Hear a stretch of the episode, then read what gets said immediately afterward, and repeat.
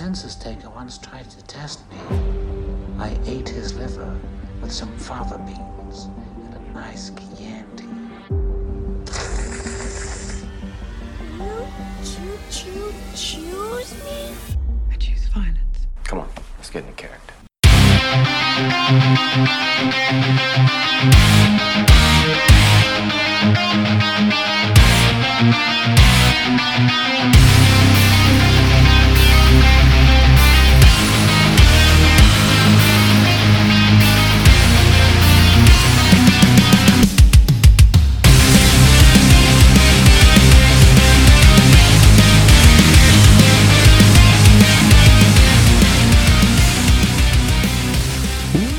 Welcome, everyone, to episode 326 of the Throwdown Thursday podcast. I'm your host, Patrick Rahal, but you can call me Patsy the Angry Nerd.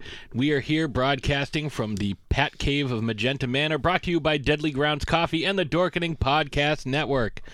And I, of course, am not here by myself, even though it is the week of Ashtober Prime.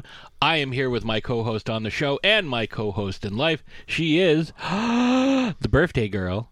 She is also the mistress of Merlot, the queen regent of Rosé, the princess of Prosecco. She is the real housewife of Transylvania, the Michael Phelps of wine, the queen of the monsters, and an honorary Lizzie.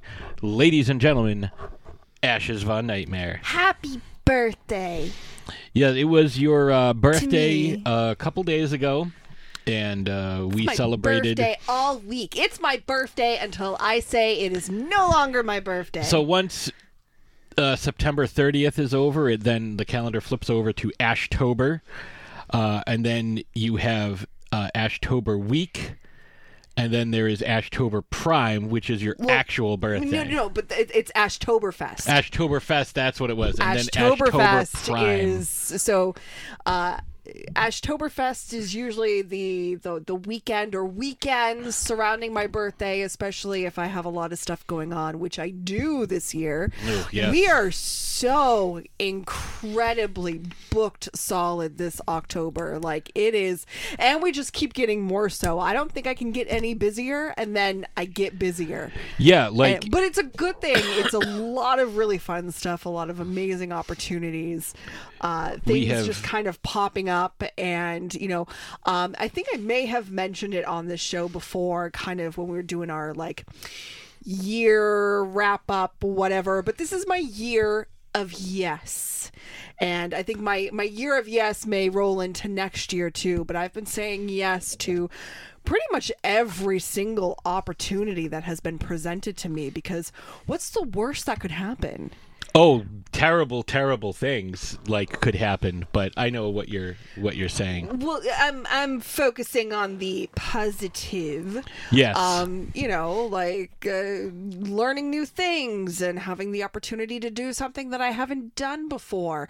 Like this upcoming weekend, uh, both Patsy and yours truly are going to be working on a music video. Now, you've done a music video before. I've done several music videos. Uh, especially with this one person. yes. Uh, but I have not, and he's giving me the opportunity to be the second AD. Yep. Uh, second to Patsy's first AD. Yes. Uh, which, if you've been listening to the show, you know that I have assistant director experience. Thank you very much, Killing with Kindness. Yep. Um, but uh, yeah, so it'll be it's it's a very interesting opportunity and not something that I've done before. So so that's what I'm talking about. My year of yes, taking advantage to every of every opportunity that comes my way and if it, uh, there have been things that I've said no to but for the most part Few if and it far feels, between. if it feels right and honestly sometimes yeah for the most part the stuff that I have said no to is because I'm already booked for something else and you you've gotten uh to do like just the you know counting this weekend which we'll get into in a minute but counting this weekend you had uh a first time opportunity this past weekend. Yes. You have a first time opportunity coming up this weekend. Yes. Uh, and next week we have uh, a movie premiere, uh, an outdoor screening of a film that just premiered, but one that I worked on. Uh, you have a concert, then Another movie premiere. another premiere, one that I've been, and if you've listened to the show, you know that I am super excited to finally see the holdovers. And there is a special screening event for the folks who worked on the film. I am super fucking stoked for that. and there's going to be a Q&A with Alexander Payne there as Correct. well. So that that's pretty exciting to be able to cross paths with him again. Yes. Uh, and then that weekend after that, we ha- I mean, I have a commercial that I'm doing right before that. So this this next week coming up, I have a commercial that I'm doing. Uh, and then we have a Halloween party that takes place just after uh, the week after Halloween. And then we don't have anything. Which is well, right now. Then- but we have a bunch of stuff in the Killing with. Kindness is playing at the Coolidge Corner Theater, so I get to see that on the big screen with you, which is going to be fucking awesome. And then the day after that, we're in a film and also working behind the scenes.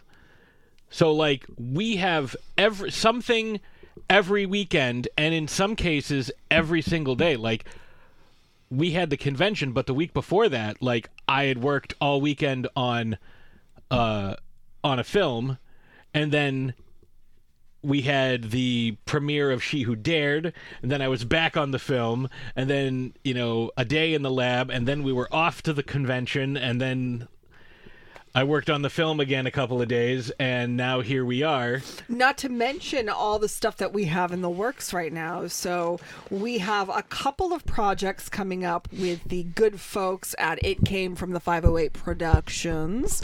One being an actual production, Yep. and the other being an event that is in the works that Two we productions. will two productions Beneath the Red Umbrella season Oh two. yes, how could I? Oh, how could I forget that too? So, so we have three projects in the works with the good folks at uh, It Came from the 508.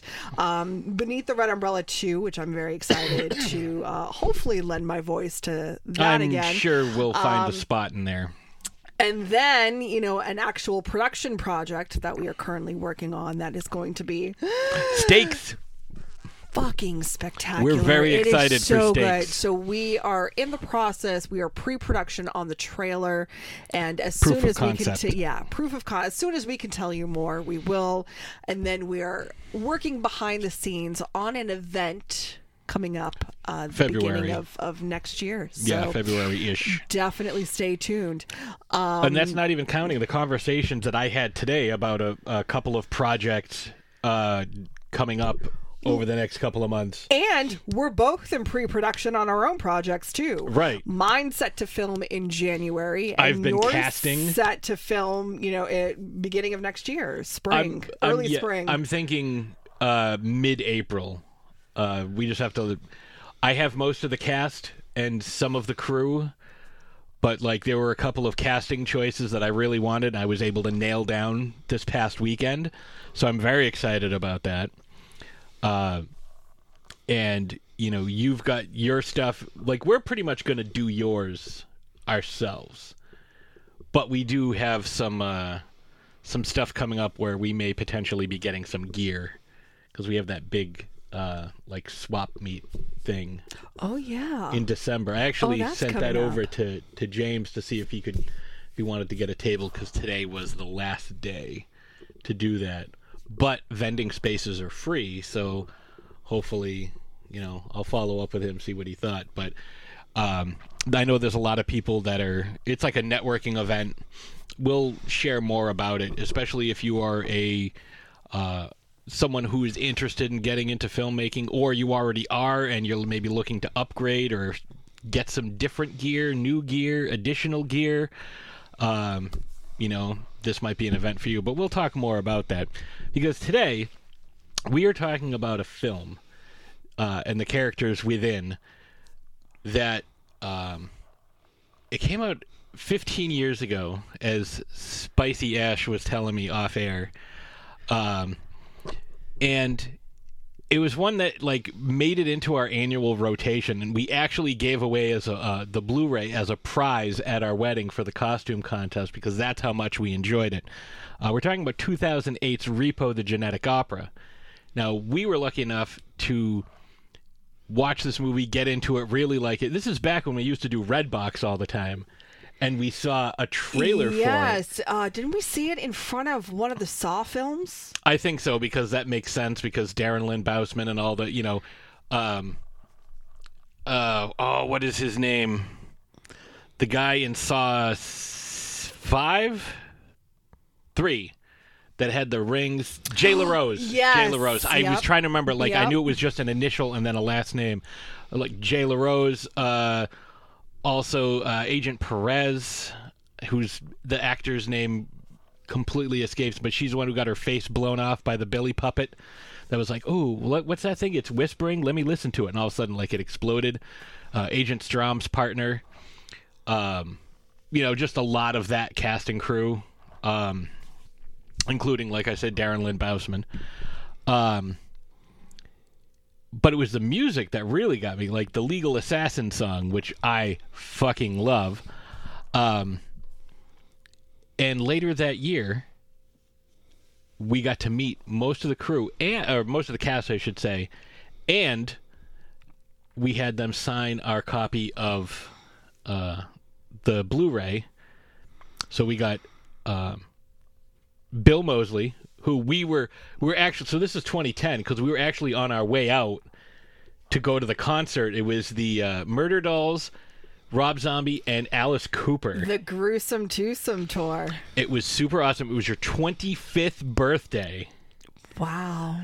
Um, and we were on our way out, and we hadn't gotten a chance to to get Bill Moseley's signature. And as we're walking out, he was walking in, so I was like, "Hey, I you know I don't mean to rush you, but we're on our way to the concert. Like, would you mind signing this?" He's like, "Sure, but I'm still gonna charge you." And I'm like. Absolutely. Like I didn't expect you to do it for free, so he signed. Uh, we also got uh, Nivek Ogre from Skinny Puppy, who plays uh, Pavi Largo. Uh, Bill Moseley plays Luigi. And then your favorite, I was only able to get the end of this part, but we were telling everyone it was your birthday because it was. And Terrance Zdunich, who plays uh, Grave Robber, I keep wanting to call him Grave Digger, but that's a monster truck. Uh, which, if he could play the monster truck, that would be some Daniel Day Lewis level acting. Quite quite the range. Yeah. Uh, he's method. He had wheels installed instead of Yeah. arms. Um, he sang an abbreviated version of "Happy Birthday" and kissed your hand uh, after he signed our our our uh, Blu-ray cover. So, and that kind of you know brings us to what we were talking about with the con this past weekend at uh, Monster Expo as well as Happenstance Horror Fest, where Killing with Kindness played again. Um, so many people were reminiscing about how we miss Rock and Shock, including uh, Joe and Wendy, who run the convention. Um, you know, that was something that we talked about quite a bit, and it was definitely something that you know everybody kind of you know no matter where we were or who we were talking to everyone's like man you know i really miss rock and shock but we've started to build up our own traditions with this convention like uh two years ago when it was in fairhaven we got a suite because it was your your birthday weekend. And it wasn't intended but we had a bunch of people end up coming up to our room and hanging out. And we're like you know what? We're doing that shit again. And we had a bunch of people come up to the room and hang out. And we drank wine and we watched youtube videos and we just shot the shit. We had some edibles. Um, it was a good time and then you had a brand new experience the following morning. Why don't you tell the good folks at home what you did the following morning while ryan and i unsupervised went nuts on the waffle bar Uh, so, some of you may know this already, and some of you probably don't, but I am in the process of starting a brand new podcast with three other gorgeous, gruesome gals called the Living Dead Ghoul Podcast. Our first episode is set to air on Halloween. Um, so as kind of you know trying to come up with some promotional stuff and whatnot, uh, we decided to do a photo shoot, and we decided that we would dress up as kind of like horror inspired icons. And you'll have to wait and see you know who did what when the pictures dropped. But i think we all chose characters that were um very uh true to who we are as people I think so. you know our, our looks were very much you know on brand with who we are and uh, i'm so excited to have the opportunity to do this it was definitely different. I've never done a photo shoot before. I've never modeled in any type of way. Um, i have the tendency to go what i call full on derpy potato with my face.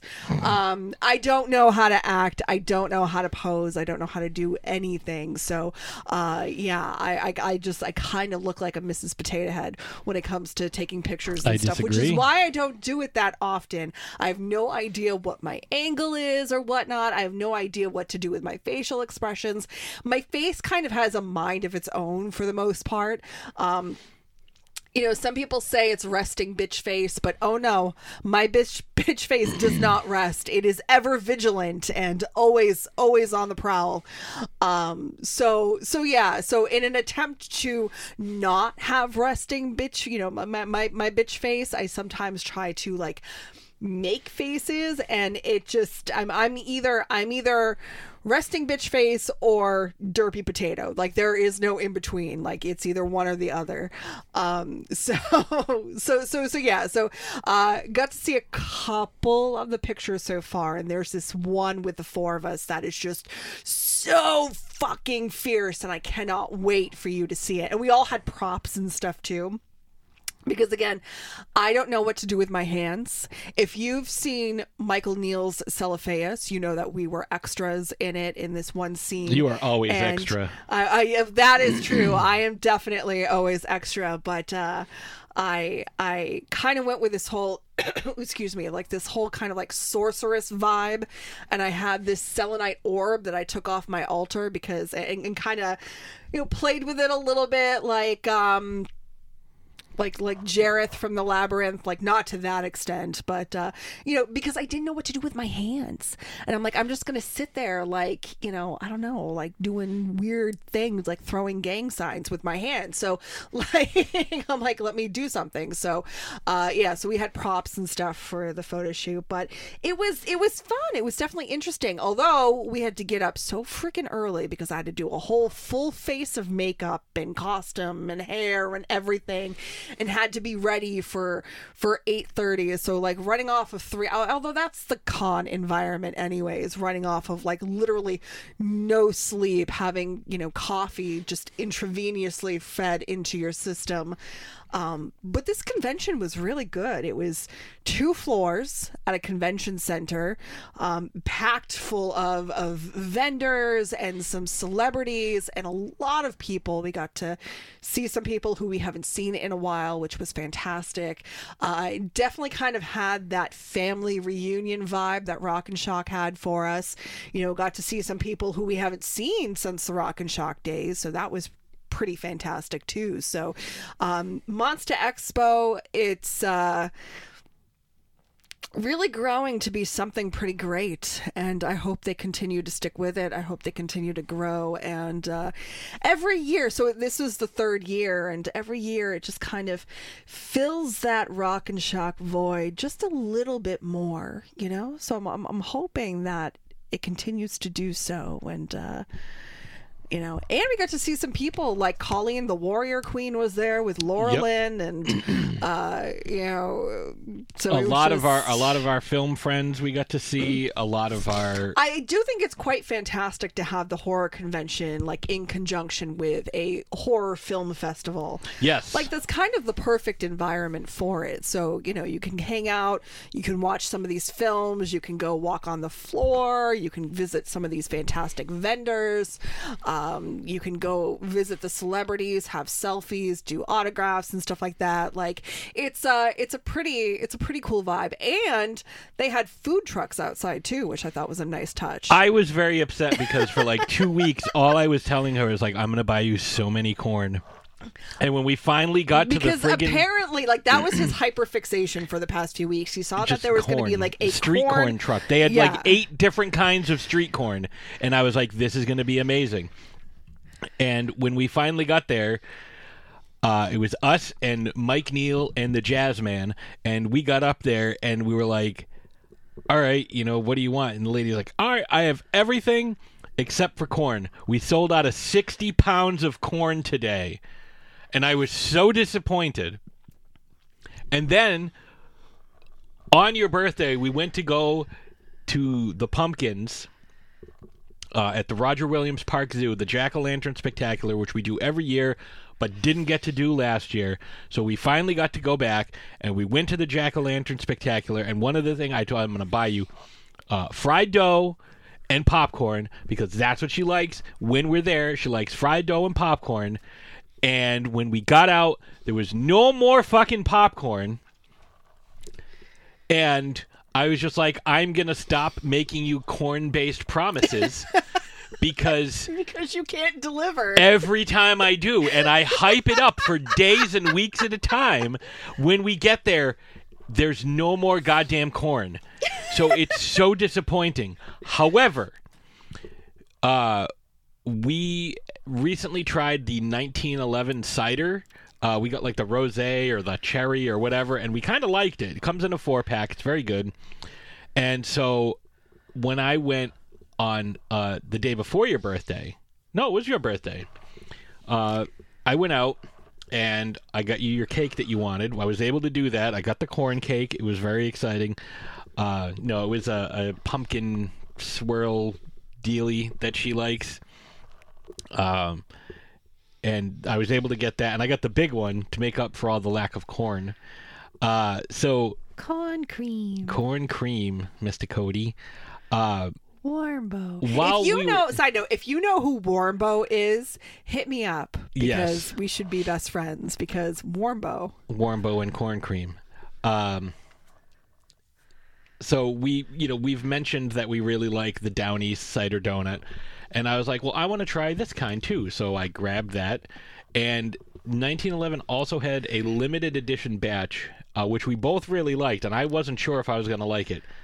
Candy corn hard cider which is really good. And the handy thing about these guys is they have a sweetness scale that goes from one to six on the side of their can, so you can take a look at it. And if you don't like stuff that's super sweet, you prefer it tart or, or dry, you can look at the side of the can and it'll tell you where it is on a one to six. Now, the cider donut is a five, but the candy corn is a six. And you liked the candy corn. I didn't realize we were doing the Von Nightmare Vineyard section already. Well, no, I'm doing it because I have a can of this in front of me, and yeah, we've been the drinking cider it. donut. That's not the candy corn. That is, but we're gonna. I'm sure we'll talk about the candy corn later on because that stuff was good. But I just wanted to say that was the one corn-based thing I was able to provide because you did. You did mention a few weeks ago. You're like, "Oh, I'd try it, but I don't know. Like, you know, if I don't like, you know, you don't want to spend thirteen dollars on four cans of stuff that you don't like, and then like not like it and not finish it, but we did like it. There'll be a, a more in-depth review uh, in the future. So uh, I think this is a good place to kind of uh, stop rambling for a minute, and we're gonna uh, take a quick break. We'll play the trailer for uh, Repo, and then when we come back, we're gonna talk about the characters because I have a very interesting insight to the main character or one of the main characters, and uh, yeah, so we'll we'll be right back. Deadly Grounds Coffee knows how important your coffee is to you. Every batch is roasted to perfection with a unique special method that brings out the richest, deepest, smoothest flavor you'll ever find. We're coffee freaks too, and deadly serious about our brew. Just one sip and you'll know why we say, once you go deadly, you don't go back. It's truly coffee to die for. So when you're ready to get a little deadly, get online and order yours at getdeadly.com. It's coffee so good, it's scary.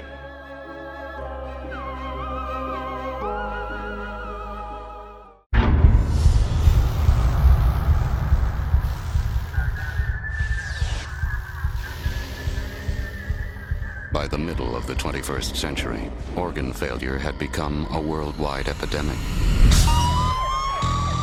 But GeneCo was there to satisfy the demand for organ replacements. The problem is, if you miss a payment, GeneCo sends out the repo man. And when he finds you, your time is up.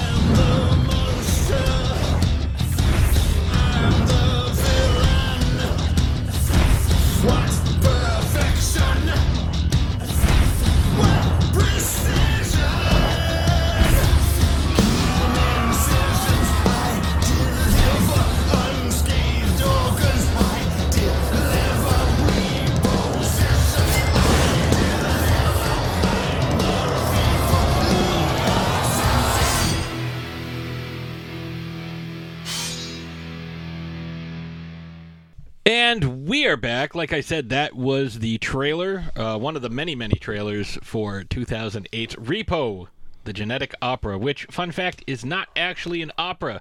I learned this uh, having an argument with someone. Uh, it is not an opera because there are spoken words and not everything is sung. That is correct. So I didn't know that. So this is more like Repo, the generic genetic musical. It is a generic. It, it is not. It is not generic. Uh, it is also not to be confused with the Jude Law Forrest Whitaker movie Repo Man, Yeah, that's a completely different vibe. but it is still about repossessing organs. Mm-hmm. So very Far less music though, far less music. Uh, very similar. and zero Paris Hilton. No, which you could argue is good or bad depending on if you like Paris Hilton. Well, we will talk about that. We will. So, who did you want to start with? Well, I think that the narrator of the film is a great place to start.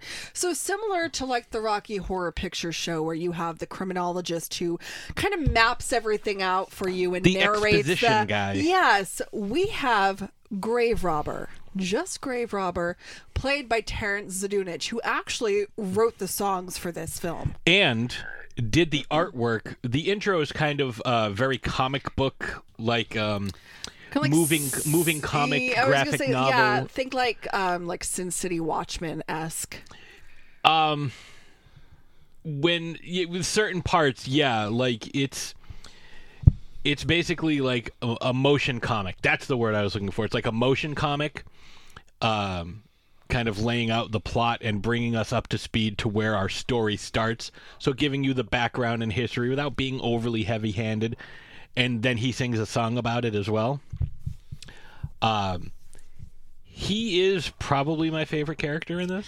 Eh, Same for multiple reasons. Uh, first being he is very good looking. The overall look of his character is the- very striking. Yeah, I, I want to say that it's a toss up between him and Amber Sweet when it comes to, or ooh, you know what, like- Blind Mag I like actually has some some really killer ensembles too but he definitely like the overall aesthetic of this character is uh it's very goth and just it's very it's very aesthetically pleasing. We'll just put it that way. He he also he tends to be almost like a Deus ex machina as well, you know, to really take the opera um you know, metaphor full circle because you know that's what used to happen at the end of these. It would be like, "Oh no, we're in this impossible situation." Oh, and then like a random someone from the clouds would come down and save the protagonist of the story,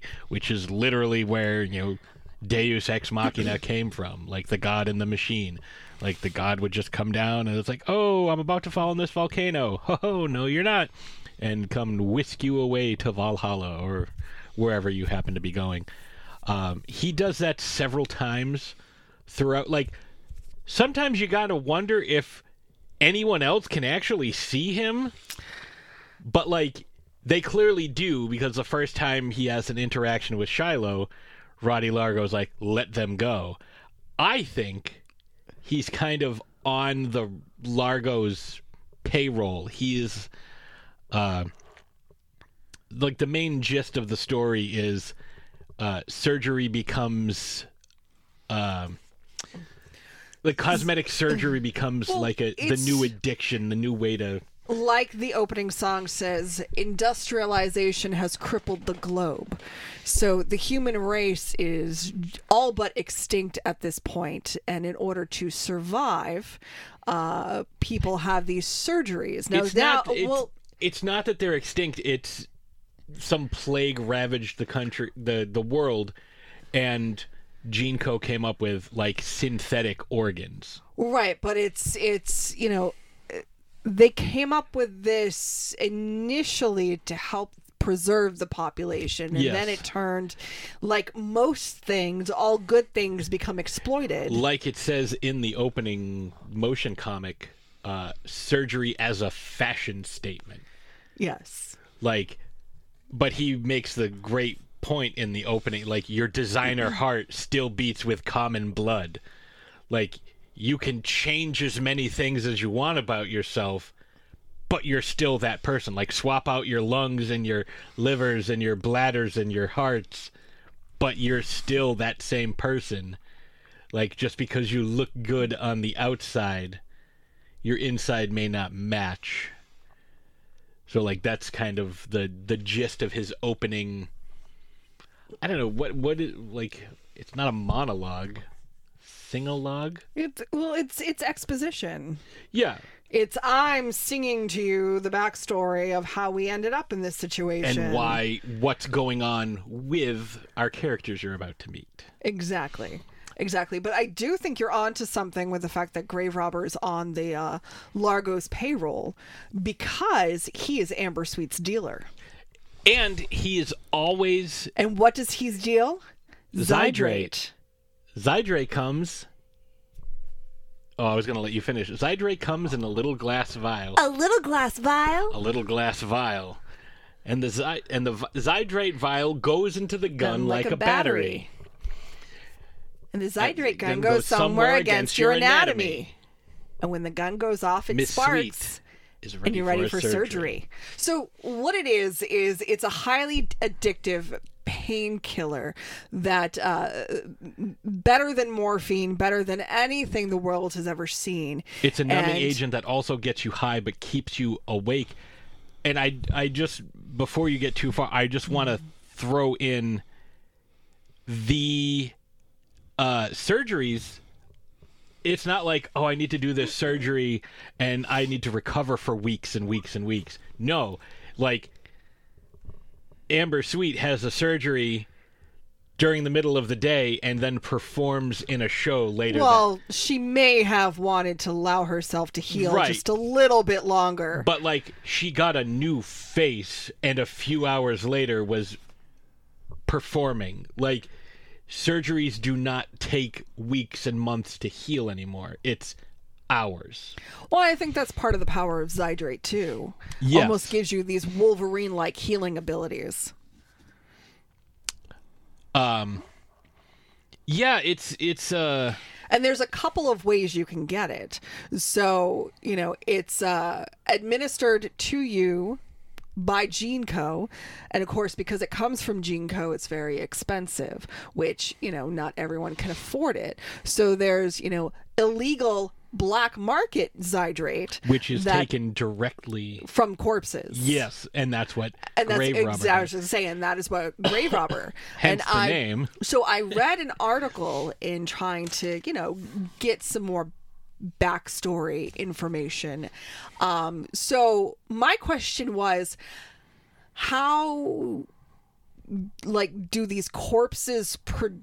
Zydrate? Is it something because of the industrialization That's of everything that um, it's like a byproduct of of the atmosphere that you know once you pass on your corpse produces Zydrate, or were all of these corpses shot up with so much Zydrate?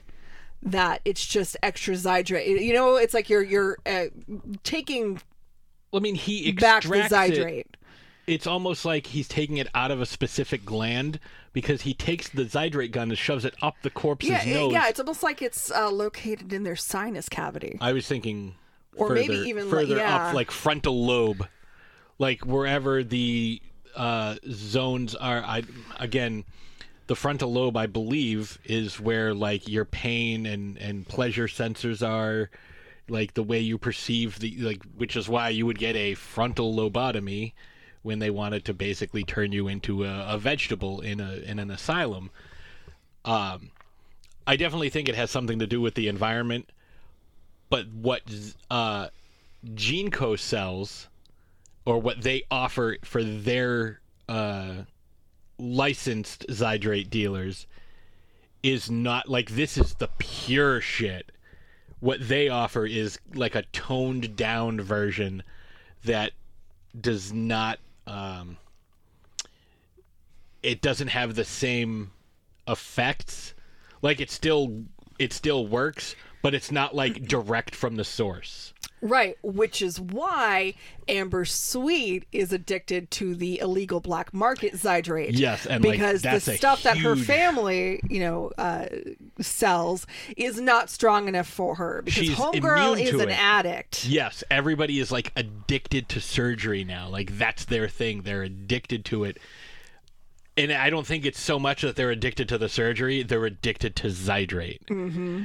Um, and I think that's again part of his deal is he goes and spreads the uh, the the um unrefined, we'll call it Zydrate, and think of it. Uh, I I kind of th- I'm try I was trying to come up with like a metaphor for it. I was thinking tobacco, like tobacco taken right out of a field and you like you know hundreds and hundreds of years ago when it was grown and smoked right out of the field uh, or people who cultivate their own pot is so much different from like i'm going to buy even like a pouch of tobacco you know certainly not a cigarette. Like there's so much added to it along the way. I was gonna say, yeah, a um, a house-made hand-rolled cigarette like you hits grow your own tobacco It's way different than a cigarette that you go and purchase in the store. Right, you're in a field in North Carolina and, you know, you pick and dry and roll your own. That's going to be so different from a pack of cigarettes. Mm-hmm. You know, there's no filter, there's no tar, there's no all these additional Like additives that fiberglass and all that other bullshit. Yeah. all the Yeah. stuff that makes it addictive. Right. Like it's just a plant. So like there's I and I think that's kind of how it is with the Zydrate. Like it's a uh, it's a naturally occurring. It's you know like adrenaline or you know something like that. It's some definitely something that gets you high, but it's you want to get high? it's not something that was normally produced until all these organ failures. Like I think this is a, a side effect. And I, again, I'm trying to come up with like a similar type of uh, metaphor for like, okay, once this thing dies, we harvest it, and then use it for whatever, but we can only get it after this thing dies. You know, whatever it happens to be. So uh, I definitely think that you're you're onto something there. That it's a result of this, like because we look at the city that they have. I mean, there's no very few vehicles. The only vehicle we see is Rotti Largo, and he's like a trillionaire. And garbage trucks. Like normal people do not drive around in cars or, or motorcycles or there's like blimps or drones, but it's mainly just to talk about the opera. Like that's the only form of entertainment is the opera. That is controlled by GeneCo. Like the Right. whole thing is that GeneCo controls everything. It's more than just a conglomerate at this point. It's like the umbrella company or somebody yeah, like yeah, and we don't even know. Uh, it, it's really ingrained into the politics too. Like Yeah. GeneCo runs everything. You know, there aren't politicians. It's GeneCo. You know, it's uh, GeneCo controls the entire. Well, for all we know, the world.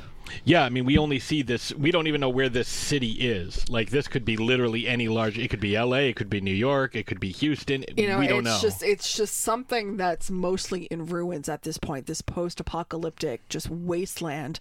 Uh, Everything is very dark and yeah, and very industrialized. And even more so. It's. I would say it's halfway between Blade Runner and WALL-E. Like, yeah, at least with Yeah. Blade Runner, there are cars and there's just thousands and thousands and thousands of people everywhere, and there's like restaurants and electricity, and like with this, it's like there's higher end technology, obviously like Mag's eyes, which we'll get into, and like customizable designer organs, you know, spines that have barcodes, Barcodes. on them. Um, and you know like the watches they wear that you know very similar to like an apple watch or a samsung gear but it projects a, it's, it's rather a hologram James Bond esque. it projects a hologram a rotating hologram of whoever is talking to you. And like you hear their voice very clearly.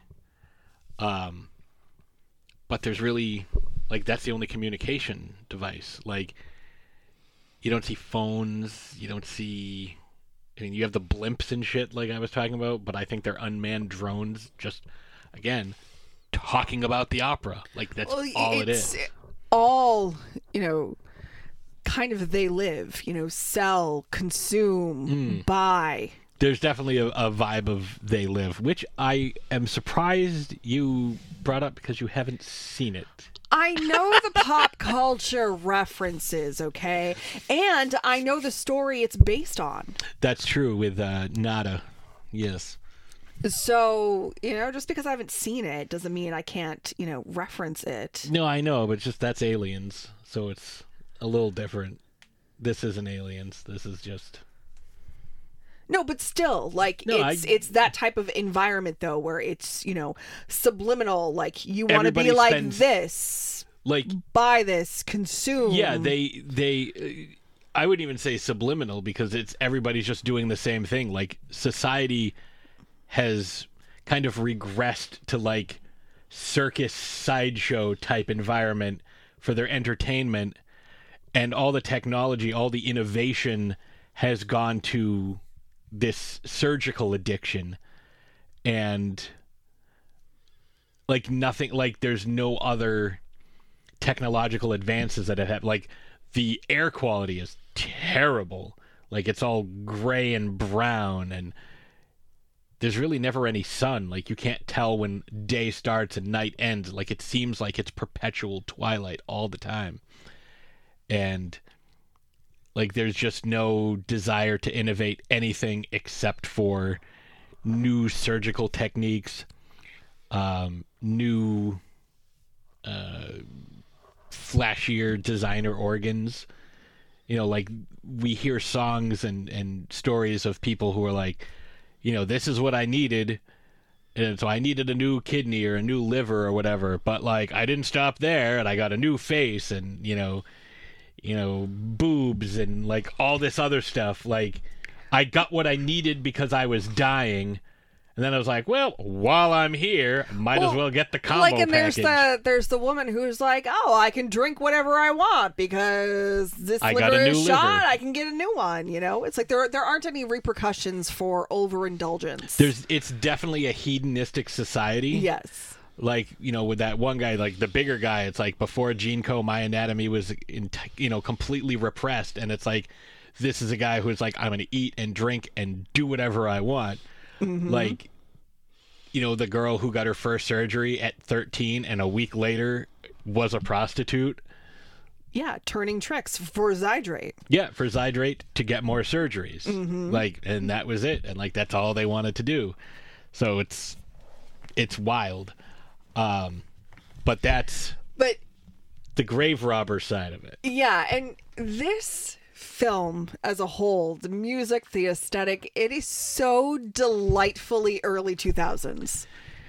It really, it's like if Tim Burton was like, I want to make an like a hard R-rated movie, because it's got the, it's like darker Tim Burton, like because it's got that whimsy and like gothic like aesthetic going on but it's like imagine if like a t- like Tim Burton's Gotham City didn't have Batman and like the crime lords took over and just ran it into the fucking ground.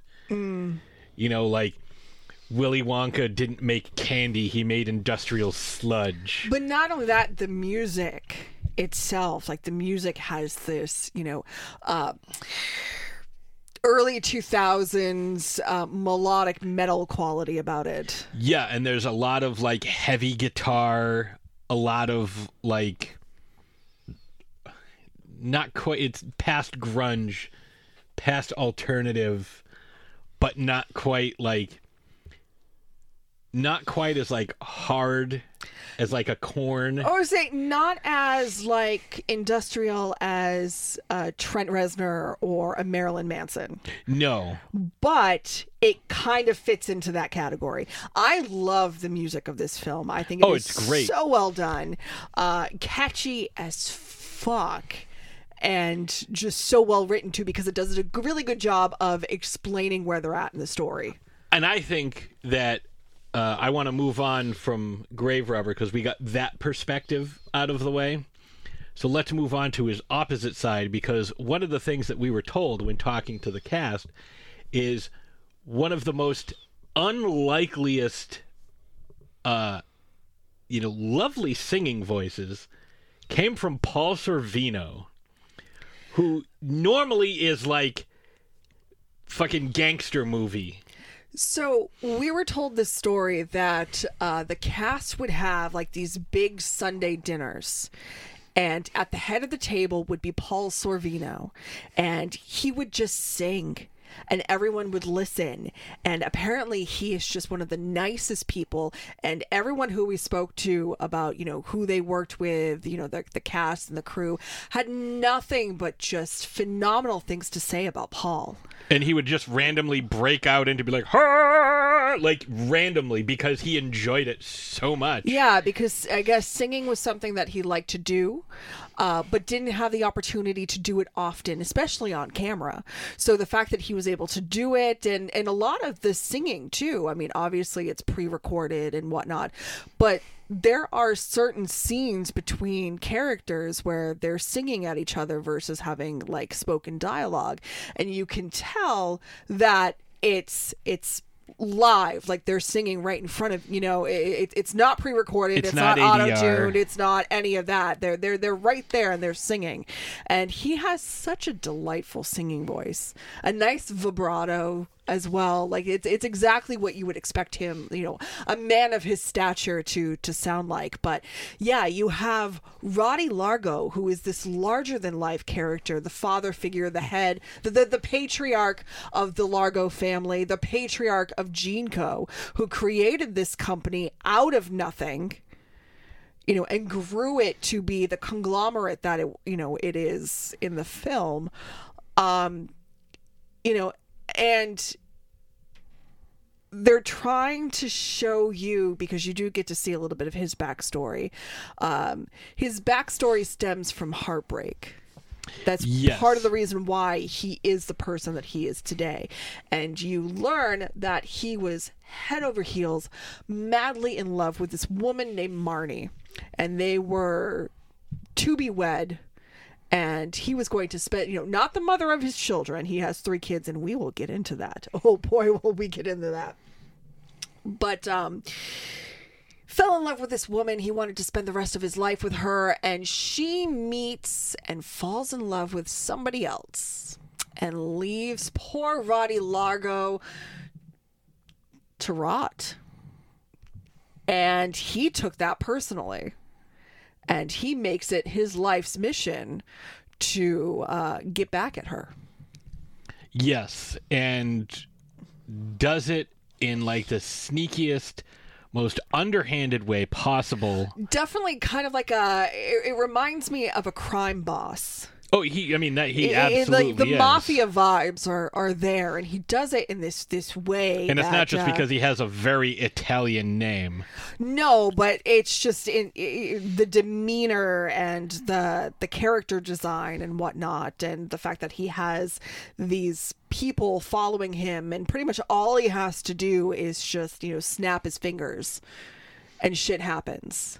Not even that. Like he just has to kind of look like when he. the, the scene with the doctor. Yeah, I was gonna say when he kills the doctor that gives him his diagnosis, like, yeah, you have like days. Yeah, so Rotti Largo is dying from cancer.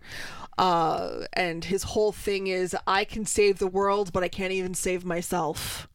I can save the world, but I cannot stop my own extinction. Yeah. But I can go out with a bang. Yes. Yeah. And we learn that uh, he kills Marnie, his past beloved, But makes it seem like but makes it Nathan seem like it. yeah, and we're going to talk about Nathan in a moment. and then uses that like oh, you killed your wife. Don't worry. I'll save you. I'll protect you from going to jail. You just need to become a repo man for me. And then like he lives his life like doing kind of like eternally bound to Rotti Largo. it's indentured servitude Yes. and he just does whatever you know rotti says jump he asks how high like that's just much to his chagrin. Oh, he hates it. He does. He's a doctor, but he's forced to repossess organs. He hates it, but he also loves it. Or maybe he's grown to love it. Like He's I think take- he I hates. think he I- takes. I, I think Well, he well, hates the let's, fact Let's get that into he that in a enjoys minute. this. Okay. Let's finish Okay. talking because I have a very specific observation about Nathan Wallace that I want to get into, but He's only living out a lie. he is only living out a lie.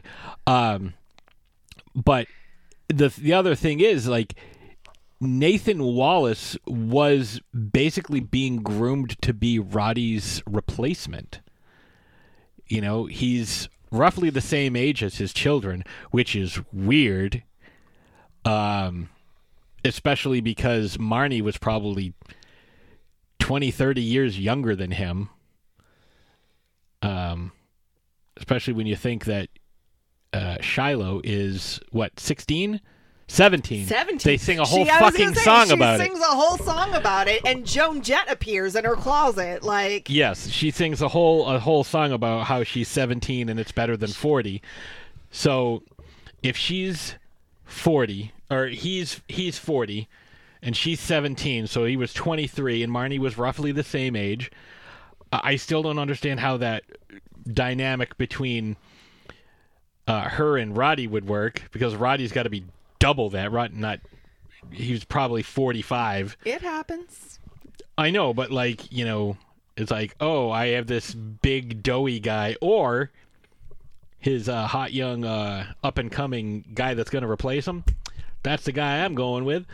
So, like, he kind of did it to himself. It's like, hey, it's kind of like the Donbot from uh, from uh, Futurama when he asks Bender to bring his wife home while Bender's been cheating on uh, she's been cheating on him with with Bender He's like, "Oh, here, drive drive my car home, take my wife home. Oh, but it's a self-driving car, so just sit in the back seat and do whatever." You know, like he uh he kind of set himself up for that. At least that's the way I look at it. Like and also I don't know much about who Rotti Largo was before. I only know who he is now. Yeah, we don't necessarily know. We don't uh, know if what he was a took. dick back then. Yeah, we don't know what it took to grow his empire. We just know that he built it himself and he worked really hard. He said we built that- this city on rock and roll. That too, yes. Um, you know, and he's in the process of losing his fight against, you know, we assume it's cancer. Um, and he's looking to name an heir. And he's so unbelievably just disgusted with his own children. So he looks elsewhere to find the potential new head of GeneCo. Yeah, and he's got to figure out how to do it. And the only, um, Well, and this is, you know, this is a not only did nearly two decade long plan. Nathan Wallace's life a living hell by killing Marnie and then pretty much enslaving Nathan to his own will. And they know, all treat him like shit. Um, and he's like the head repo man too, so he gets to do pretty much all of the dirty work. Uh, but Behind his back, they to- call him Creepy Reepy. They, he tries to enlist his only daughter and use her against him Yes. as that's Rotti's final final act. Final act. And he's like, all you have to do to get GeneCo, kill your dad. Well, and then so now we have to talk about Shiloh and Nathan. All right, start with So- Shiloh. Shiloh, she's 17 because she sang a song about it. And Joan Jett was in her closet, which I wish Joan Jett was in my closet. Um, but, anyways, she's the only daughter of Nathan Wallace and Marnie, who was Rotti's ex lover. Um, it is.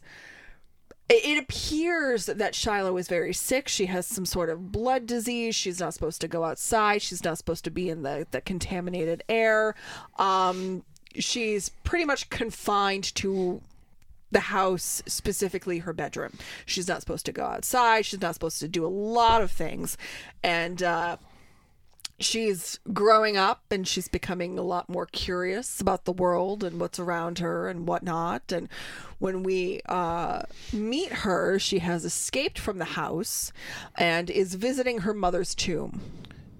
After, and then chases a bug. Well, yeah, because she's like learning about things, bugs and etymology and whatnot. But uh, um, yeah, and, and and we learn that you know she has this rare blood disease that apparently they believe that her mother, or she's told that her mother had, and that's what killed her mother. But we know that it was Rotti who poisoned her. Rotti poisoned her medication so that when he gave it to Marnie, it killed her, and he had a choice of saving Marnie or Shiloh. Shiloh. And he saved Shiloh and yeah, so it's a it's a whole thing. I will give this film credit though. There's a lot going on and they actually do a really beautiful job of of, of mapping everything out for you. And you learn things when you're supposed to learn things and there's not a lot of I mean there is a lot of exposition but it's not uh, it's not cluttered. It's not, you know, it does they do a lot better job of explaining things than we're doing right now. Let's well, they had a way. script to go by. like they had a script, and like they rehearsed. So, so you have Nathan and Shiloh Wallace, and Nathan is the father, and he's trying to be the good father and care for Shiloh, and he's keeping her safe the only way that he knows how. And he feels that, you know, by poisoning her, which that's what he's doing, low dose doses of, of poison, which create this blood disease like sim- symptoms. requires her to take a medication to counteract it. Like he gives her one thing, or I think the the combination of pills she takes, like pills she takes in the morning, puts the symptoms into into effect, and then she takes the pills in the evening, and that counteracts what she took earlier in the day. Yeah. So it's a constant state of feeling sick until she takes this pill. Oh, I feel much better. Now I can go to bed. Wake up feeling like shit. Take your pill. Oh, I'm having another bad day until you take the second pill. Like it's just a constant and cycle. it's right and and you know according to to nathan you know that's the only way he can be a good father that's the only way he could be there for her is to keep her confined to the walls of, of, her bedroom Yeah, because he doesn't want her going out. He thinks the the, the, world, outside it's is not dangerous. safe yes I mean, he's not wrong. Like as soon as she goes out, she goes outside for five minutes, and the next thing she's trying to kill him. Like well she also has no clue that he's a repo man right, because he kind of. he's just like i'm a night surgeon Yes, and they he sings a song about being a night surgeon and how his job is thankless. Uh, like a mop or a broom, no one likes a thankless job. Um, but she doesn't understand, mainly because she doesn't know. But this is one of those one of those situations where a simple conversation could have cleared everything up. How many movies? This is a typical trope, but how many movies have you seen? It's like, why didn't you just tell me that? Because I was trying to protect you. And because like, i needed to drive the plot but it's like you didn't tell me, so therefore I went out to explore on my own because I didn't have all the information, and because I went out, tragic things happen. That's what this is. Like that's just But I think the fact that they make her a teenage girl, you know, she just turned 17, uh, impulsive, flighty. rebellious. Yup. You know, it should, it's it's it's a it's the teenage girl trope.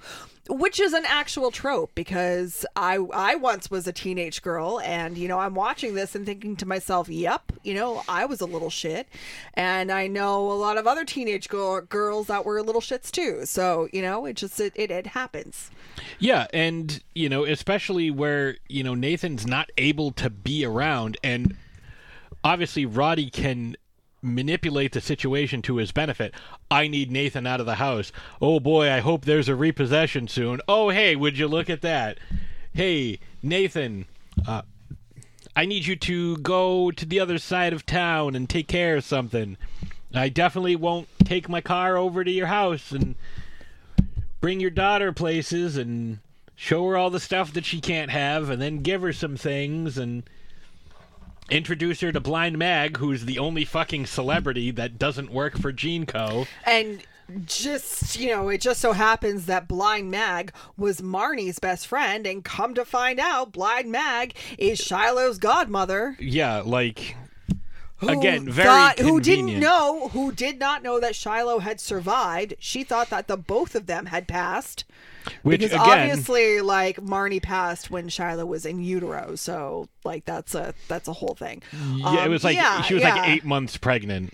Uh, so so yeah, so there's that whole thing too, and it's like Nathan, why did you keep her from me? I promised Marni that I would take care of her and do all the things, and Nathan's like, no, Yeah, no, what, just just what, like that, no. what could you possibly have provided her? World famous singing lady who is again the only fucking celebrity in the world, or at least the world that we see.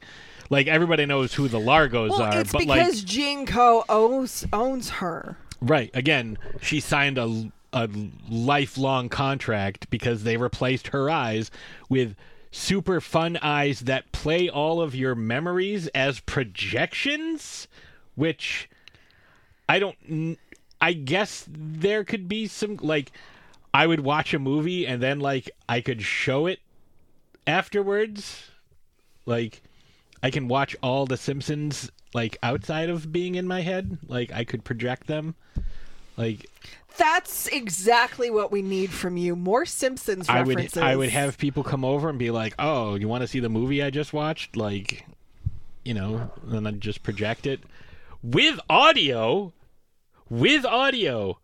Like, because when I think of eyeballs, the first thing I think is sound. So like that's some wild shit. Like I don't know. Anyways, um, it's weird, but this is it's almost Shakespearean in the way that everything kind of cycles around and everybody we get to see again this is very similar to Clue's ending where there's like 97 different endings. We get to each see we get to see Nathan and Marni, we get to see uh uh Rotti and and Marni. We get to see Mag and Marni. Like Marni's the main fucking character and she's been dead for 17 years. So that'll move us on to Nathan. Now, Nathan uh, is a duality. Nathan is a father, but he is also like a repo man who, again, legal assassin, all that good stuff. I mean, like, there's even a, a line where he's he's like growling something about wanting to kill Rotti. And it's like, I'll make Rotti pay. What did you say, Dad? Nothing, Shiloh, nothing. Go to bed. It's okay. So, The casting Anthony Stewart Head, who apparently was in Buffy, Buffy, the Vampire which I never watched. Um, and that's how he got the job. So apparently, again, I haven't watched it. I need to. I'm gonna get on it. I promise.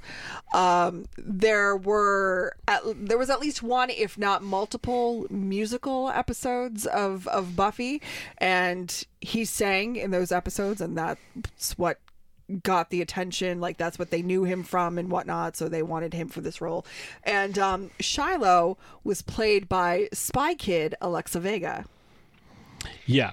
Um he in this movie and I've made this observation before but it's uh, not on this show but it was many many years ago.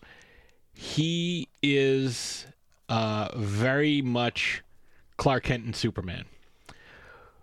When he has his glasses on and his in his nice cozy sweater, he's Nathan Wallace. He's he's Marni's dad, the doctor. He's not Marni's dad. He's Shiloh's, Shiloh's dad. dead.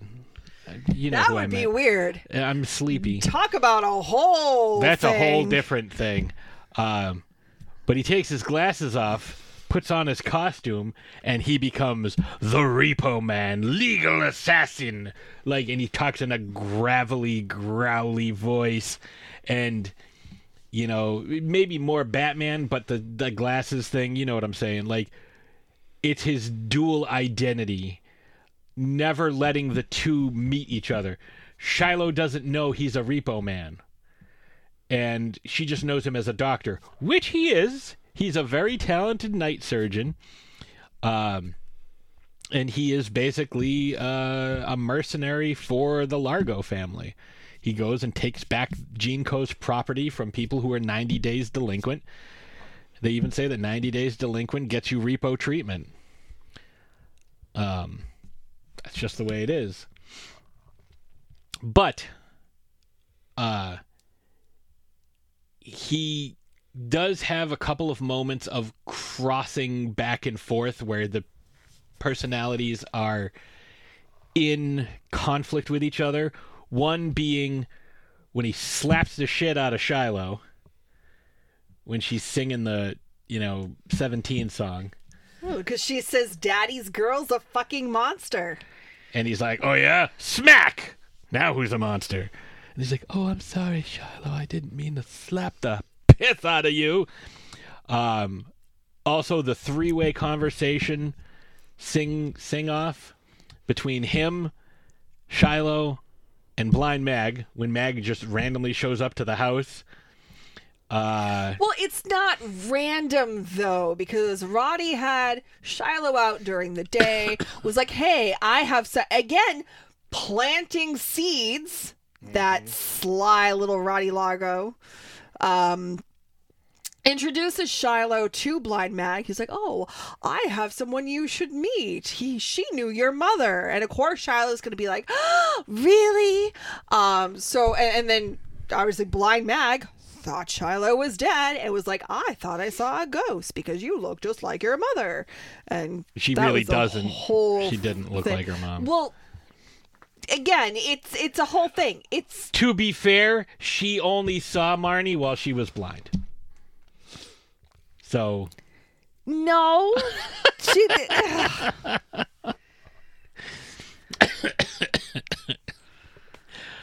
You can forgive her for not for missing subtlety in someone's appearance with a name like Blind Mag. Um, but yeah, Nathan's duality of character. I, I know I keep using that word, but like it's really that's who he is. Like he is Nathan and the Repo Man are two totally different entities occupying the same body, and it's like the Hulk. He's doing his best to keep one separate from the other because he knows that the knowledge of one can ruin the other. Like if, like when you know uh, uh, Shiloh comes to him, and she, I still don't think she quite understood what Repo Men do because she's like, we have to save Mag and let's stop the Repo Man, and he's, he's like, he's like, you don't know what you're talking about. You need to stop this. Yeah, but because Again, she didn't know what she was talking Had about. she had he She- just taken five minutes, Right, but she sees, oh, this person who I've watched from afar for so long, who, you know, apparently I'm supposed to have a relationship with because this person had a relationship with my mother, you know, Yeah. and you kept her from me, dad. Like, she is in trouble. We need to save her. But this was again one of those um, one of those things like I did it to protect you because he wanted to keep her as far away from Rotti Largo as possible.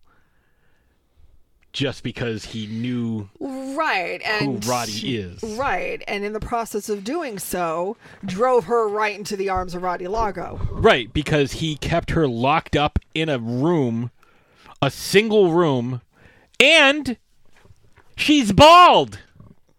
Well, yeah, because he's poisoning her. Right. But like everybody always forgets that and they only show it once. Like she's bald. Like that, you know, that's got to do a number on your self-esteem. Like I don't know, Patsy. Does it do a number on your self-esteem? I'm not a 17-year-old girl. Am I? I am not. And when I was 17, I had long luxurious hair. I never got let it get too long, but like like Shemp Howard length was the longest it ever got. But to be fair, I used to always buzz my hair off because I thought it was a pain in the ass anyway. So now this just saves me time. But I can show you pictures of when I was younger and I had long hair. Long hair. Like past my ears, like I would part it in the middle down both sides because it was the late 90s and that was the look. Oh my God, you were a Backstreet Boy. No, I was more. You remember the the the video we saw of Michael? Yes. Similar to that, but the hair wasn't quite as long. Did you want it that way? Uh, I did. That's why it was that way. so, but no, I was more like uh, Creed. I was all like, yeah. Oh God. Uh, so yeah, well, let's get away from Creed now and let's chat a little bit about Blind Mag before we talk about the kids. Uh, so we're we're gonna chat a little bit about Blind Mag because she um, was clearly a very big part of uh, Rotti's final plan to kind of drive Shiloh away from Nathan. And you know, Rotti is the only one who knew all of the principal players in in uh, the plan. The kids had no idea. Uh, Nathan had no clue. Even once it was too late, and they were like, "Oh, arrest the repo man, Nathan Wallace," and he just fucking kills everybody. Which again makes the fact that Shiloh clocks him in the head with a goddamn shovel like that much more unbelievable. It's like you're fighting all these guys with guns, and all of a sudden, like a little girl hits you with a shovel, and like that's what incapacitates you. Yeah, but like it's his daughter, so he wasn't going to fight back against right, her. but that's what incapacitated him. Like that's what. I don't know. Have you ever been hit in the head with a shovel? Yes. And I was not incapacitated, and it was not by a little 17 year old girl. And I was not uh, a legal assassin in my legal assassin uh, outfit. I don't know, what do you call uniform? Legal assassin, like, costume? Because he had that fun light up helmet. Like, that's got to provide some sort of, uh, you know, protection from getting hit in the head with a shovel by a 17 year old girl. Um, but no, like Rotti knew everything that was going on, and Meg, I think was finally getting to the point where she's like, I can't do this anymore. I am literally the only celebrity in the world. Well, I think she was kind of riddled with guilt at that point because GeneCo had used her like she was the face of GeneCo. Like, you know, her eyes drew an audience Mm-hmm. as well as her talents. I mean, she.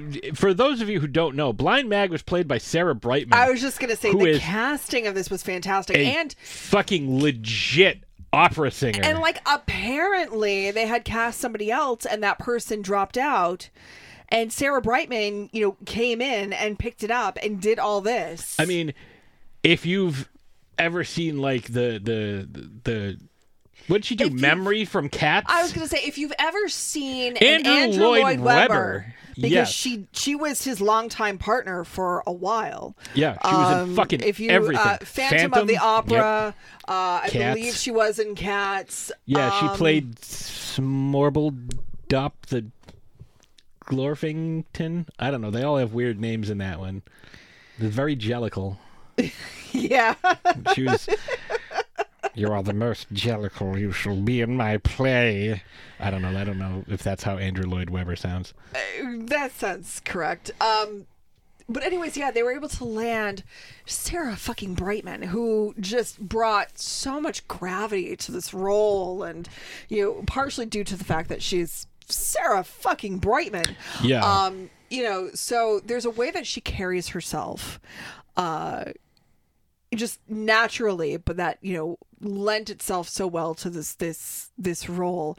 Um, you really believe that she kind of has GeneCo on her shoulders, and be- because she's the face of of GeneCo and the voice of GeneCo, and they use her to kind of lure people in. Oh, we can't be bad. We have Blind Mag as our spokeswoman. That's kind of mean. Like, that's like, you know, if, you know, after breaking out of his braces, everybody called him crippled Forrest Gump. Like, But they call her it's it's advertisement. Blind Mag. She was blind. She couldn't see. But GeneCo gave her these Now eyes and now she can do eyes. more than just see. she's got projector eyes. And her life is so much better. And now she is the voice of GeneCo. She is the face of GeneCo. Do you want to be the face of GeneCo? you can't because it's Blind Mag. Well, no, but it's like, you know, you do you want to be the next face of GeneCo? No, like because- you need to get surgeries. Because they slice people's faces off and wear them. yes, they do that, but you know what I'm saying is it's all a marketing ploy. For Right, them. again, she's And- the only and- celebrity in the world. right? But uh, that we know of, but she's riddled with guilt at this point. She can't do this anymore. It's not worth it to her. She sees, you know, what has become of her life, what she's done, and she's just not happy with herself. She can no longer live with herself. We start off by seeing that, you know, her her farewell performance is coming up. And then I think she was just going to slowly retire, even though as long as she has the eyes, GeneCo owns her. But after everything that happens with Shiloh and Nathan and Rotti and She understands at that point that uh, the only way she's going to get out of this is by not being alive. Well, that is, you know, the what I'm about to to talk about because the song that she sings is called Chromaggia. It is an Italian song, and she sings it in glorious Italian. Uh, it is about. It is uh, a lot of times in movies you'll have where uh, character names or songs or something that really represent who the character is. Like if you have a guy that you know that you're he's an alien but he's trying to influ- in, infiltrate into you know human society his name's probably going to be like hugh man you know so it's like oh i am hugh man oh well no one who talks like that could be an evil shape-shifting alien let's entrust him uh, to all our secrets but the song that she sings it, obviously there's a lot more subtlety with this uh, is about a bird who has an arrow through its wing, and that arrow is tied. So the bird can fly, but it's tethered. In order to free itself from its bonds, it has to sacrifice itself and if it flies as high and as far and as fast as it can, it will tear itself from this arrow that is pinning it to the, to uh, or tethering it, but at the cost of its life. So her singing that song and ending with "Come take these eyes, I would rather be blind," and pulling her own fucking eyes out, mm-hmm. like it makes sense because that's literally what the song is. It's like I'm trying to fly I, and i only know this because you know when we were like super obsessed or i was super obsessed with this movie i wanted to know what Chromaggia was. I would research it and i put the lyrics through google translate and that's basically what it is is the song from the bird's point of view it's like it's there to you know sing and and be a pet essentially it's a a um basically how Mag was treated by GeneCo is how this bird was treated. And after a while, it's just like, nope. I need to break free of this, even if it costs me my life. And that's what happens. It tears away, and for one glorious moment, it is free and it is uh, making its own choice. And then hits the ground and dies. And that's what we see with Blind Mag. And I think it's uh it's excellent and whoever decided to put that in there, like whoever put that that might have been her because she's obviously familiar with that stuff. Like that might have been her, you know, creative contribution. Uh, I thought it was brilliant. So lastly, we we need to talk about the kids because the kids are not all right. But they really make the film. So we'll we'll end with Amber Sweet. Okay. So we have the three children, uh, Luigi, Pavi, and Amber Sweet, who changed her name because she needed a stage name.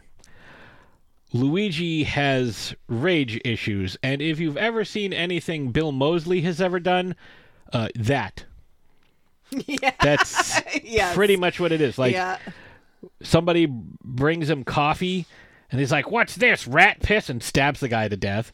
Uh, another guy's like, You want decaf? And he's like, I will shoot you in the face. Like, kills people left and right.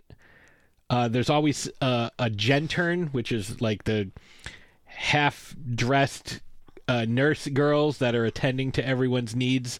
I guess they're also surgeons too, uh, that GeneCo employs. Um, there's always one following him around with like a clean shirt and tie because he's always getting blood on himself. Pavi, Pavi enjoys uh, the movie, the 1997 movie Face Off, um, and does that little like he will take people's faces and get them transplanted onto himself to the point where he has like brass clamps on various parts of his uh, skull so that they can just kind of put the new face on and kind of latch it into place. So even if the face wouldn't quite fit him, uh, it kind of get stretched out over his nostrils and mouth and eye holes and, and whatnot. Well, it's because he is the most dashing and panty snatching of the Largos. He will leave your diapers dripping. Um, so there's a big con- you know conflict between the three kids over who uh, Rotti will leave Co to, and like they all think that they're that they should they should get it, they deserve it. Um, there's some definite Lannister energy going on there, uh, especially where Pavi said, "My brother and sister should fuck."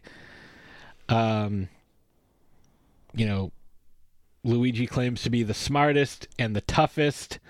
Uh, he will find a hole and fuck it. If there ain't one, he will make one. Um, and Pavi threatens to barf on his lungs. Um, they both think that they should get it, but then Amber Sweets thinks she should get it because she's like she wants to take over for Mag and like be the face of GeneCo. I mean, there's none of them. They're all fucking sociopaths. Well, they're all terrible. Absolutely terrible. Right, because there's again like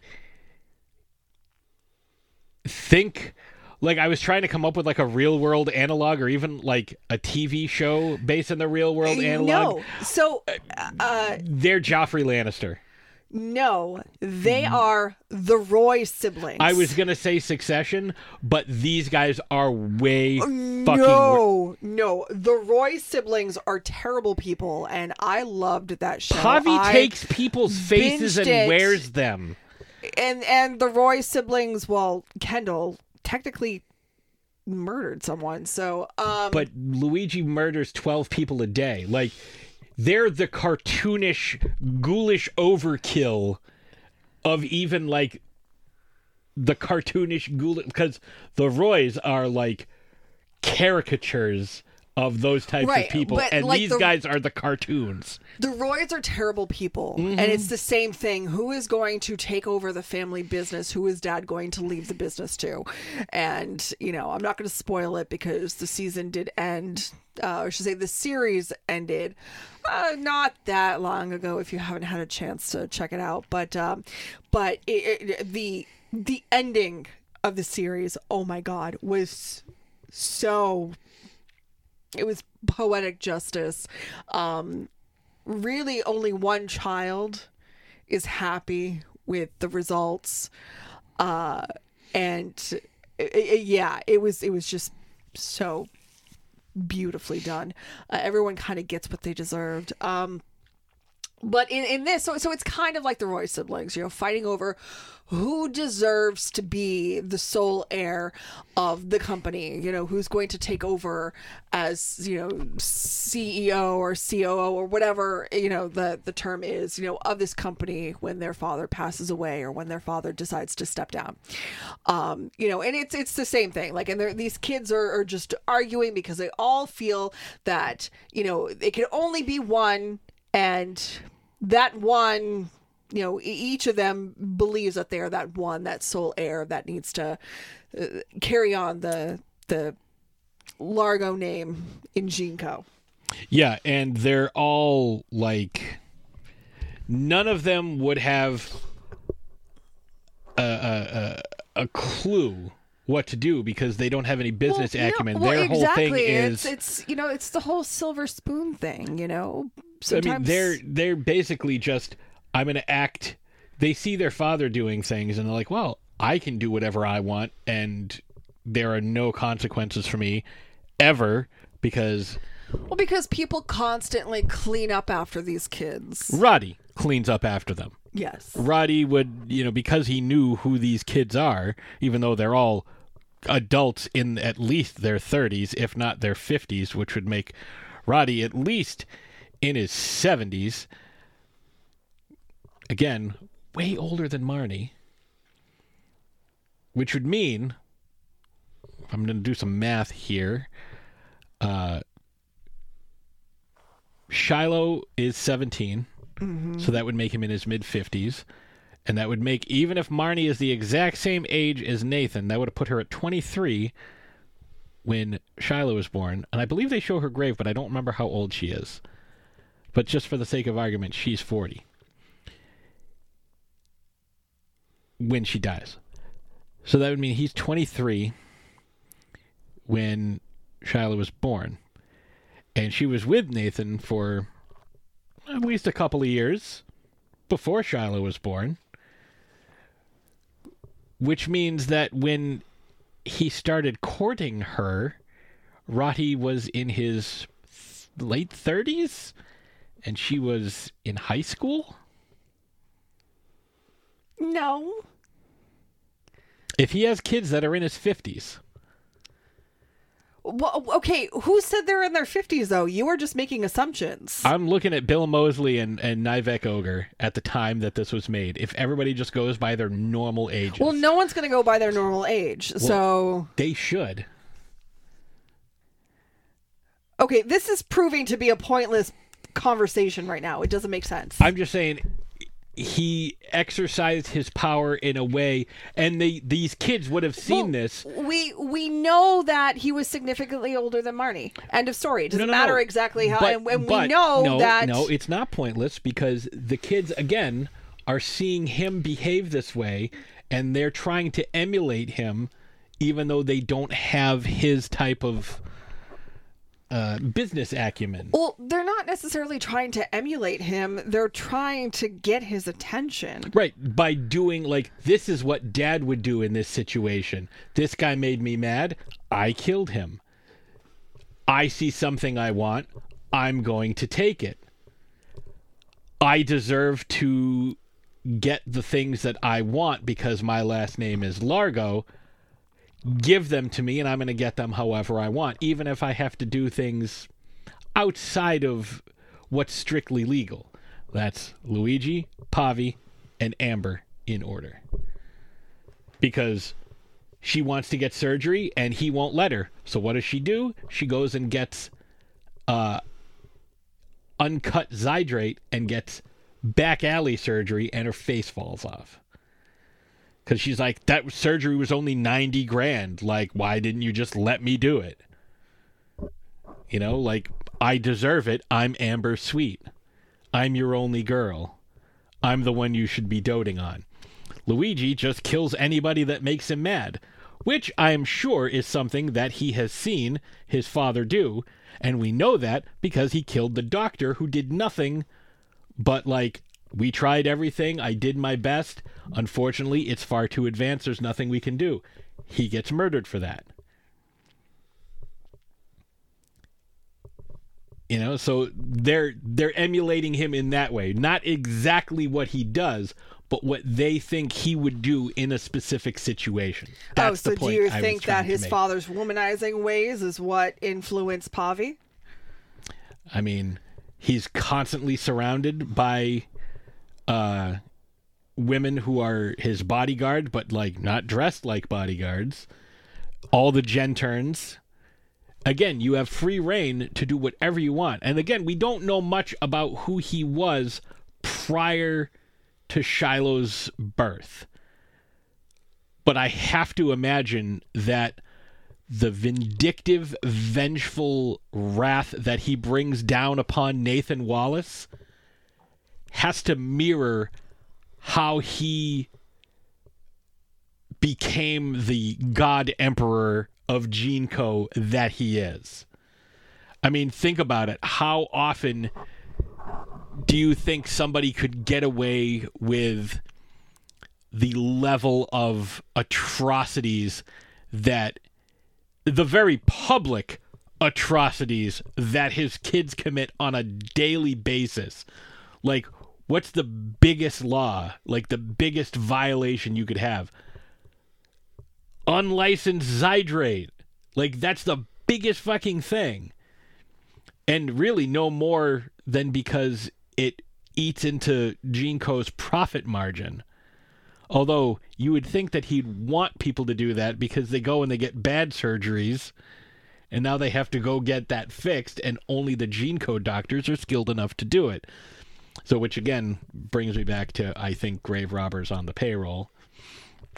But he's he's that guy. Like we saw what he did because someone took something of his, his property. This is something he wanted, but somebody else took that away from him. So he's going to take it back by any means necessary. He even tells Shiloh, "You would have been mine. You and your, you know, I I was they refer to them as two lovers. That was Marni was his. He even said Nathan Wallace had potential until he stole my Marni away. She doesn't he doesn't look at Marni as a person making her own decisions. He looks at her as she was mine, he took her from me. He views her as property just like everything else. And that's what influenced his kids. And they saw that because they're all significantly older than Shiloh. So they were at an impressionable uh, age when he's doing all these things. He's seeing how, because I'm sure behind the scenes he was very calm and collected and never, never got mad about Nathan and never raged to him, uh, raged about him to his kids during their formative years. but that's my take on it. And I know you want to talk about Amber because she's like your favorite. I just love this character. And I love the casting of Paris Hilton as this character too. And I guess, you know, when it came Paris Hilton wanted this role. And they were hesitant to cast her because of who she is. She's Paris Hilton. You know, there's a lot of um especially during this time, you know, the early 2000s, there were there were a lot of things, you know, kind of surrounding who Paris Hilton was, you know, the the hotel heiress and all this other stuff. Um The show she had with Nicole Richie. Oh, the simple life and you know, that's hot and all that other stuff. And you know, if you're interested, there is a documentary that came out a couple of years ago. I forget what it's called, but it's all about Paris Hilton and it's kind of, you know, in her own words and stuff like that. And um Not to be confused with A Night in Paris, which is not a documentary. no, but, but that came out around the same time. No. 2008 around I'm talking about like the the That came out like earlier. Oh, but I mean like but that helped Well, form I public opinion. wasn't even going to bring that up because that's stupid. What I'm trying to talk about is st- this documentary that came out a couple of years ago that really humanizes Paris Hilton as a person. She dropped the fake voice. She was putting on the like uh, kind of like the the Marilyn Monroe dumb blonde act. It was all a facade. She's a lot smarter than she lets people to believe. Anyways, um she really wanted this role and you know uh I think this was before House of Wax. I don't think she had done much acting at this point. Uh I think House of Wax was 05, but I'm not okay, sure. so maybe um I'm going to look it up. and she had also uh had a brief pop career where she sang and stuff like that. So um 2005. Okay, okay. So she had done House of Wax. Uh, she wanted to do some more acting. She wanted to do something, you know, uh, to kind of prove that she's worthy of the attention that she gets. And she wanted to work and she wanted to work hard. And so she really, really, really vied for this role. And, you know, she auditioned and she got it. She also um, all of the costumes are from her own wardrobe, the wigs and stuff that she wears. That's all she supplied herself. She took a pay cut. Um, she really, really, really wanted to be a part of this project. And apparently, she was very professional. She showed up on time. She did what she was supposed to do, which is more than what some people can say about other people. So she took it very seriously, and people were very impressed by, you know, her tact and her work ethic and stuff. Um, I was gonna say, uh, coming into this, like you were talking about, like some of her fil- filmography. She had an episode on Veronica Mars. She did House of Wax, the Carl's Jr. commercial, Snakes on a Plane. Uh, her music videos, um, The Hottie and the Naughty. Um, My name is Earl. So nothing that would endear her to people is what I'm saying. Yeah, so they originally refused to hold an audition for Paris because they didn't think that she would be capable and feared media backlash or accusations of stunt casting. Uh, Darren Lynn Bousman finally caved. Paris came to the audition dressed perfectly for the part and rocked the sound booth audition. After the audition, he was convinced that she should play the role. Uh, she was also so passionate about the film being made that when production was going to be halted due to the budget going over uh, by 50 grand, Hilton made a paid appearance at a nightclub for that sum to make up the difference and kept film filming going. Which, to be fair to her, she crushes this role. Well, it's almost like it was written specifically for her, and you're watching it and you're like, well, this really isn't, you know, from what we knew at the time, it's like, oh, it's almost like she's playing herself. Yeah, very She stereotypical. was not because she's more than, again, the Paris Hilton facade that she lets you to believe. It's almost like a character to her at this point. Um, but I thought that it was just perfect. It was so perfect. And there's this kind of almost like um blase quality to the character because she's just stoned and out of it most of the time that Paris did so well like it was almost effortless uh and the Zydrate scene where you know grave robber is explaining to Shiloh in the middle of the street what Zydrate is, and they're hanging out at the you know back alley Zydrate den, you know, and that's where Amber Sweet shows up. dumpster. yeah, yeah, the, the Zydrate dumpster. Um, you know, I just think that she fit in so well with everybody else playing their part. And it's really apparent the professionalism that she brought to the table when when portraying this character. Yeah, like she she did such a good job. Like it was easy for her to kind of fit that stereotypical And role. I'm sure but- because of her background and where she comes from and the experiences that she had at a young age, she was able to kind of tap into that for, you know, inspiration, so to speak. Well, I was going to say the who she is, like you're saying, like the the with the documentary that came out and everything, like who she is throughout most of the film, up until the end, like that last scene with her and her brothers when she's like, "I'm to be taking over. I'm to be running it." Like that's the the only term I can come up with. Hashtag boss babe. Like she's like whatever she did, like behind the scenes to talk her brothers out of fighting each other and everyone being at each other's throat to kind of uh, like who would be the successor to I'm gonna run everything. You guys, if if I have you behind me, like we'll be unstoppable. Like, you know, like if we pool our talents, but like have me be the face. Right, because she shows up, she has Mag's She eyes. She has Mag's eyes. And she's like, you know, I'm the new face of GeneCo. And the face that she lost during the performance before Mag retired was auctioned off for charity. Pavi wins the auction after uh, Luigi, Luigi kills, kills the, the top f- two yes. the top two uh, bidders, and then he now Wears wears, her, her face. face, yes. So that's literally the new face of GeneCo. GeneCo got a facelift, literally. Yes. And I'm still waiting for my sequel.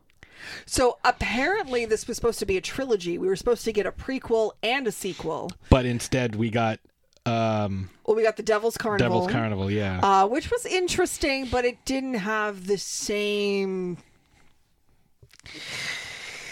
I don't know. It, it, it didn't have the same story. It didn't have the same vibe. It didn't have the same, you know, just just it was almost like lightning in a bottle.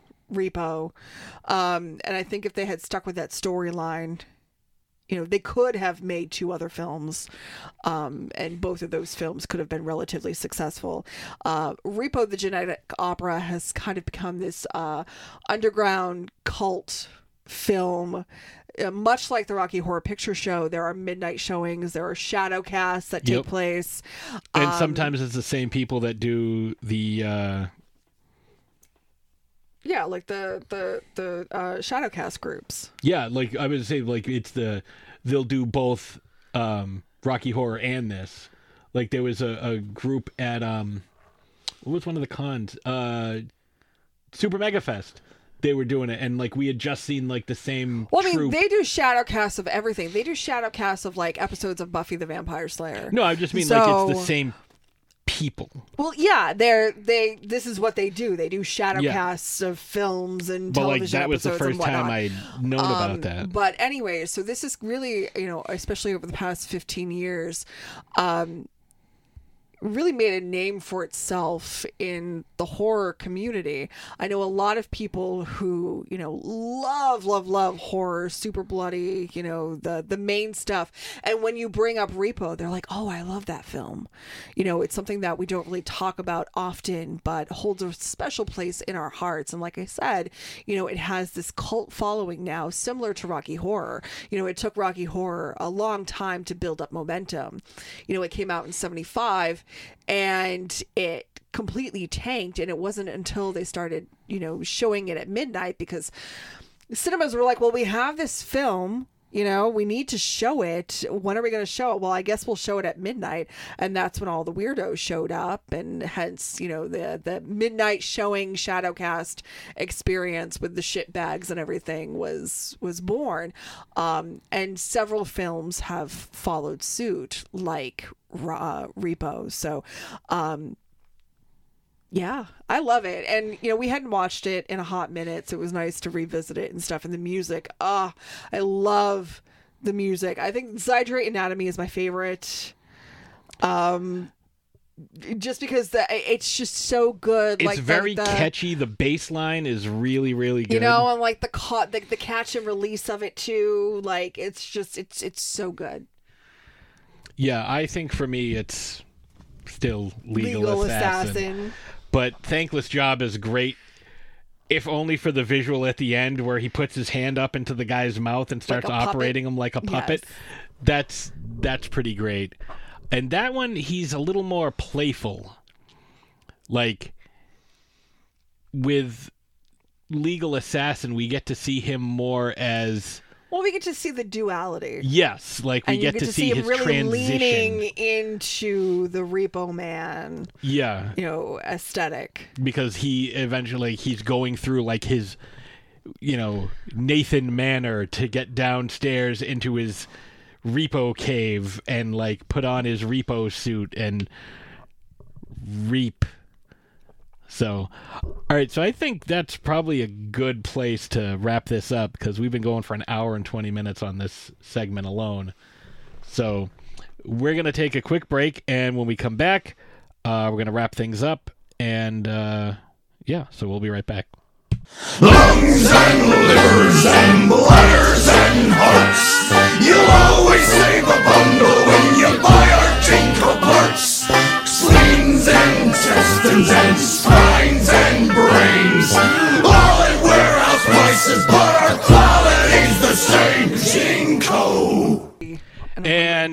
are back. I, I, I hold on. All right. So during the break, while the last segment was like uh, saving, uh, I was flipping through my phone and I come across this thing. For whatever reason, Facebook hasn't been giving me my updates for like days at a fucking time. And I came across this thing that apparently was uh, put up to TikTok, which I don't ever use but like also posted to Facebook four fucking days ago, and it's from the photo shoot of the the the, the Living Dead ghouls, and I was like, "What is this? Holy shit!" And I just shared it to to, to my page with that fucking caption. Holy shit! Um, I can understand why people are jealous of me now. I get it. I get it. You. Oh my god. Nope. Nope. That. Mm-hmm. That's all I'm gonna say. Yep. Mm-hmm. That was. That was something.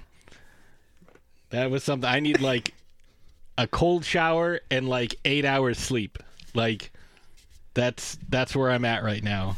Like I didn't even notice there was anyone else in the video.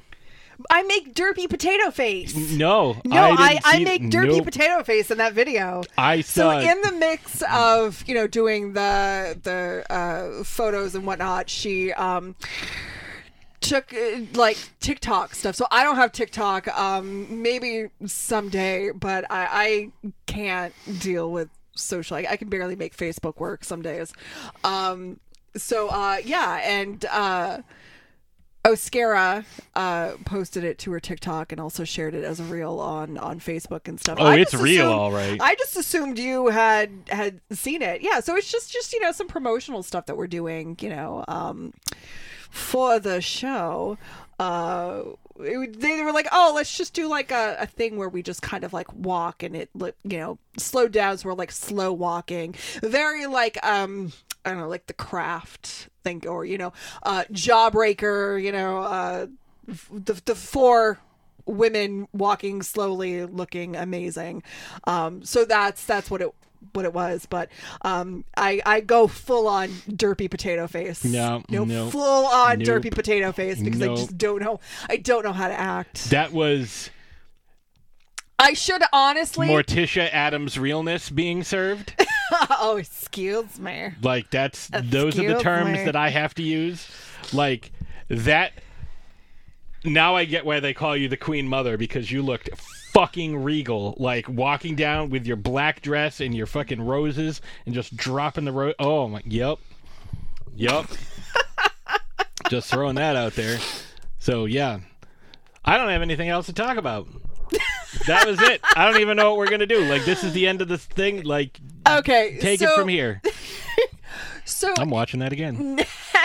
week we're going to be talking about Patrick Bateman from American Psycho, who is another just really interesting and phenomenal horror character who doesn't necessarily fit the typical mold of horror characters, and I'm really excited to talk about that. Um, also next week we'll be throwing down a new battle. We'll have some more October Ashtober shenanigans to talk about, uh, and we're in the process of mapping out some really cool stuff for the future uh, as far as Throwdown Thursday episodes go. So definitely stay tuned, kids. You will not want to miss it. And I think, with that being said, We will see you next Thursday.